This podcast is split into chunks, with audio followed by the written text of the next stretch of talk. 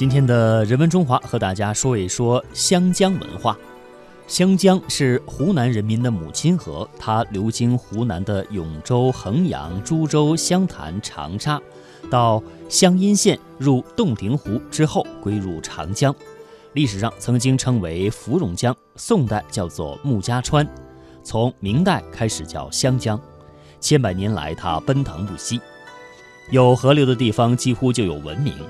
四大文明古国都离不开河流，湘江同样也是繁衍生息的生命之水。商周时期，湘江流域青铜文明已经十分发达。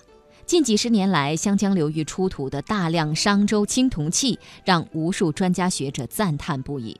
这种发展盛况一直持续到如今，长株潭城市群迅速发展壮大，两岸高楼林立。同时，湘江景观带也不断为湖湘人民缔造生活佳境，生命之水源源不断造福湖湘人民。让我们通过下面的音频来了解湘江的历史文化。独立寒秋，湘江北去，橘子洲头。看。万山红遍，层林尽染，漫江碧透，百舸争流。鹰击长空，鱼翔浅底，万类霜天竞自由。怅辽阔，问苍茫大地，谁主沉浮？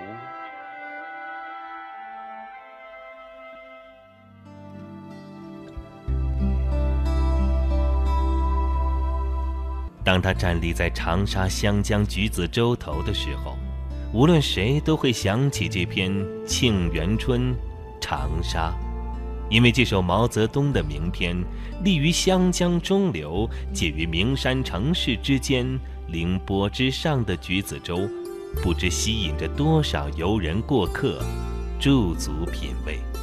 站在橘子洲的高台之上，一棵古槐巍然屹立。树下一块天然青石，上刻“指点江山”四个大字。高台三面临江，猛烈的江风裹挟着水汽扑面而来，湘江浪涛滚滚，滔滔而来，汩汩北去。川流不息的湘江江面上，渔舟、渡轮、货船等各种船只穿梭前行，汽笛声。不绝于耳。站在橘子洲头，眺望滔滔北去的江水，在上个世纪二十年代那个大变革的岁月，那奋起救中国、舍我其谁的湖湘文化中刚烈忠勇的精神，深深影响着那时的热血青年，以至于这样的感觉，甚至身处于这样的环境里，我们也似乎能触手可及。橘子洲是一帧展示风情的画，它以岳麓山为陵，与湘江水作伴，风光美不胜收，形成一面青山一面城的独特景观。橘子洲还是一座承接历史的桥，它浸染的湖湘文化形成了浓厚的历史底蕴。南面是朱熹、张氏。往来于岳麓书院与城南书院讲学过江的朱张渡，诠释着八百年前湖湘子弟求学的盛况；水陆寺、拱极楼讲述着元代宗教文化的兴盛；曾国藩操练水上湘军的号声依稀回荡在橘洲上空；饱经风霜的外国领事馆、高级别墅，则见证着长沙开埠后的历史。八十多年前，历史巨人站在橘子洲头发出的“问苍茫大地，谁主沉浮”的天问，更改写了中国历史的进程。橘子洲，千年长沙的象征；橘子洲，凝聚湖湘文化精魂的标志。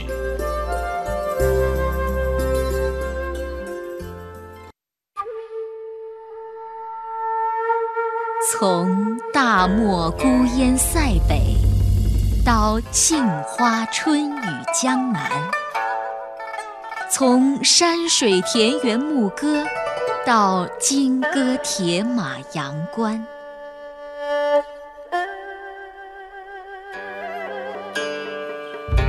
诗心、诗情、诗意，一直未走远。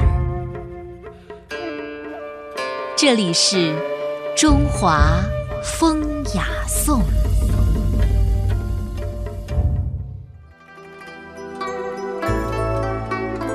欢迎您继续收听《中华风雅颂》。今天人文中华和大家说一说湘江文化。那么花鼓戏呢，是全国地方戏曲当中同名最多的剧种。通常我们在这特指湖南花鼓戏。在众多的名为花鼓戏的地方戏曲剧种当中，属湖南花鼓戏流传最广，影响最大。下面的专题节目当中，我们的记者采访了音乐学者刘小龙。下面呢，我们就一起感受一下湖南花鼓戏的魅力。今天呢，我们的演播室请来了著名的音乐学者刘小龙先生。刘教授您好，您好。那今天呢，我们将在刘老师的带领下，和大家一起来分享来自湖南的花鼓戏。嗯，一说到湖南的花鼓戏，我相信各位听友可能是脑海里面最直接的会反映出来一个人。这个人是一个非常著名的歌唱家，就是李谷一老师。李谷一老师，对对。为什么这么说呢？因为，呃，我相信有很多对湖南花鼓戏并不是了解的听众，一定是通过这个电视的这个，呃，收看渠道哈，嗯，第一次接触到花鼓戏的。比如说我，我就是这样的。嗯，我第一次嗯接触到花鼓戏的时候，八十年代八十年代的时候，听听到了，呃，李谷一老师演唱的《刘海砍樵》。对对对，和这个应该是姜昆老师合作，在春节晚会上，是反串了一把。对对对，那个就给我留下特别深刻的印象，觉得哎呀，呃，湖南的花鼓戏很有特色，很好听，对，特别像民歌。是。后来经过我这个查证之后，发现这个湖南的花鼓戏还确实是通过民歌演变而来的。对，嗯。那么今天呢，我们就要随着呃刘老师的带领，一起走进湖南的花鼓戏。首先，我们来听著名的歌手吴碧霞为我们带来的《洗菜心》。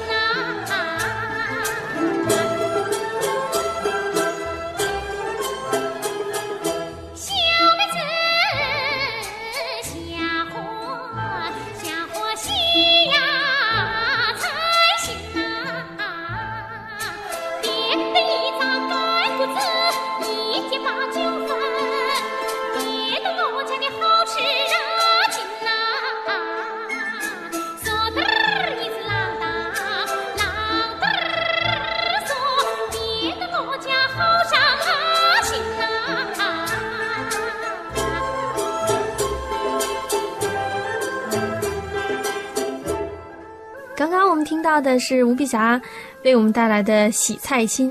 其实听这首《洗菜心》，我有一个感觉哈，觉得还是在像听民歌，而不是在花鼓戏的感觉。因为花鼓戏呢，一般是呃两个人的对唱。嗯。那当他一个人唱的时候，你听到的就是湖南民歌，就是湖南民歌啊！对对对，因为他直觉没有这个感觉一点都没有错哈。嗯，而且他。比方说它的题材，它这种小调，它是一个很自然、自为的一个呃独立的一个内容。嗯，所以你听起来你会觉得这里头没有太多的戏剧情节，倒更像是戏里面的一个插段。所以呢，这个起菜其实和后头我们要听的这个，同样由吴碧霞呃演唱的《瓜子红》，嗯，都是这个特点，就是它是湖南的那个呃花鼓戏里面的小段。哦，啊。对一个小小段儿，一个小片段，而他用的旋律就是直接来自于湖南民歌。哦，那那《洗菜心》这首歌呢，听起来听了这个吴碧霞非常干净利落的演唱哈。那下面我们要继续来听的是吴碧霞这个《瓜子红》。嗯，瓜子红这里面最有特色，我当时听的时候最有特色，我觉得就是他那个打这个嘟噜，就是那个对。这 这个对。这个嘟噜，一般人还打不出来呢，或者说至少要练一练。对。嗯，吴碧霞呢也是一位非常优秀的歌唱家。嗯。其实在这儿倒是值得说一下她哈，因为我是觉得，在中国的民这个民族唱法中间哈，嗯。比较呃，就是说对于自己的要求比较高，同时呢，对于这个音乐的这个发展、自我的发展要求也比较严的，就是这位吴碧霞。她岁数不大，可是呢，有一点就是她真的是把中国音乐唱好了，同时也把西方音乐唱好了。嗯 啊，他自己曾经在这个柴可夫斯基的呃国际声乐比赛上面获过奖，对，而唱的是这个小的那个华强女高音，就是小范儿的那种啊。没想到把湖南的那个湖南人的那种伶俐和那种对于戏剧，就是歌剧中间的戏剧因素的那种把握融的特别好，所以结果就是说，我们有的时候会真的觉得他在唱那个，当然我们熟悉他哈，就是我们听他唱那个国外的歌剧的时候，你总能够感觉到它有那个民间戏剧的那个功底儿。啊，而当你去听吴碧霞的这些花鼓戏的唱段的时候，你就发现它真的是回家的感觉。嗯啊，对我觉得这个说的刘教授的这个解读特别到位。因为吴碧霞呢，我是在他应该说是我刚刚工作的时候，就和他有过很深的交往，一直在关注他。那个时候他完全没有名气，对，呃，完全是就是初出茅庐。呃，那个时候他甚至没有学习西洋音乐。但当时就是因为觉得他的这个民歌唱的非常的灵，嗯，这形容他就应该是特别应该是用“灵”字儿，因为他是那个，就你就觉得他是一个特别聪明、特别用心的一个。他演唱的民歌哈，就和其他的那个学民歌的这个演唱的完全不一样。嗯，就他有他注入了很多他自己的想法在里面。而且有的时候我们会发现，就是说，你要去看，你要去看他演唱。对，要现场去看。对对对，所以，呃，这个收音机前的听众朋友们，如果大家有机会，最好看一下吴玉霞的这个视频，和包括她自己的音乐会的现场。其实你会发现，那音乐是活的嗯啊。我们在这儿先以听为快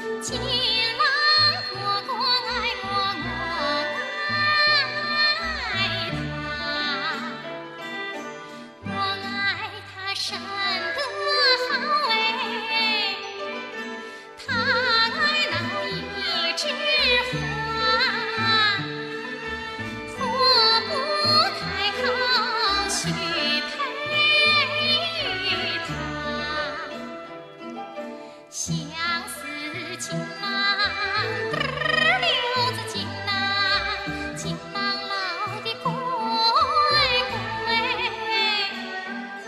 活不开口许配他。听过了吴碧霞为我们带来的两段这个湖南花鼓戏，呃，洗菜心和瓜子红。下面要和大家来分享的是居有芳演唱的这首湖南花鼓戏《采茶》。嗯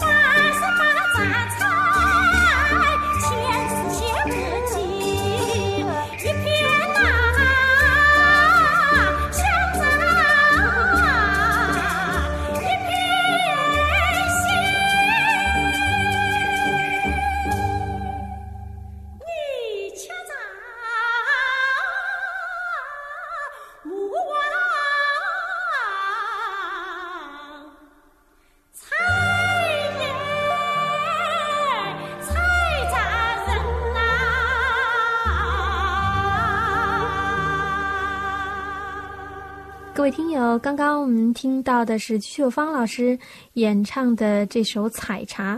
其实一说到采茶这歌，我首先想到了江浙一带的采茶舞曲。那采茶在南方几乎凡是生，就是可以生长茶树的地方，都是一个普遍的农作劳动，所以以采茶作为题材的民歌分布非常广。嗯比方说，在福建有采茶戏，嗯哎，而这个湖南呢，也有它自己的采茶调。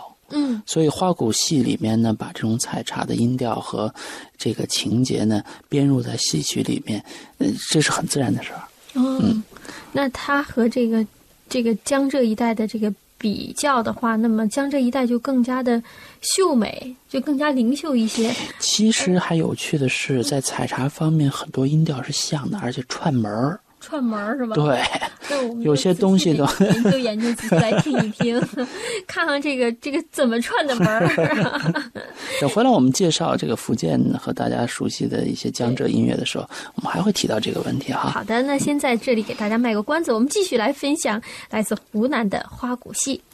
那下面要出场的这位歌唱家，就是我们在开篇时候和大家分享的那位李谷一老师的，嗯李谷一老师，今天为我们带来的是《补锅》。嗯，不过是个传统唱段了。嗯呃，大约是在五十年代的时候就已经编剧的一个花鼓新戏。嗯，当然现在来说，它算是非常经典的段落了。对，啊、它特别歌颂的是劳动人民的那种对于家务、对于活动这些工作的这种重视，和对于淳朴的这个劳动人民的赞颂啊。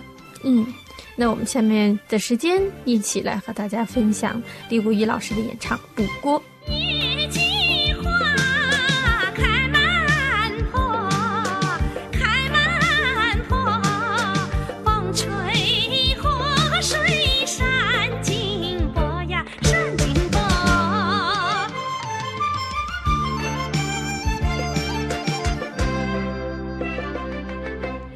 到湖南的花鼓戏呢，一定要提这段刘海砍樵。嗯，为什么呢？因为它是那个这个表演上面，呃，给大家带来这个冲击力的一段，也是这个演唱率和点播率非常高的一段。呃，那么经常是呃一男一女来搭配两个组合哈。今天为我们带来这段歌手呢，也旋律的呢，王丽达和汤子星。他们在前不久刚刚做客了中国民歌榜，大家可能还不知道，他们两个是刚刚喜结良缘。我都不知道。你看，这今天是八卦了啊，啊我给您爆料了，他们俩是刚刚喜结良缘，大概还在新新婚燕尔之中。所以今天呢，应该说大家听到的呢是，呃，特别具有感情的一段对，唱夫段。妇版的 刘海砍樵版。的刘海砍樵，大家一起来分享。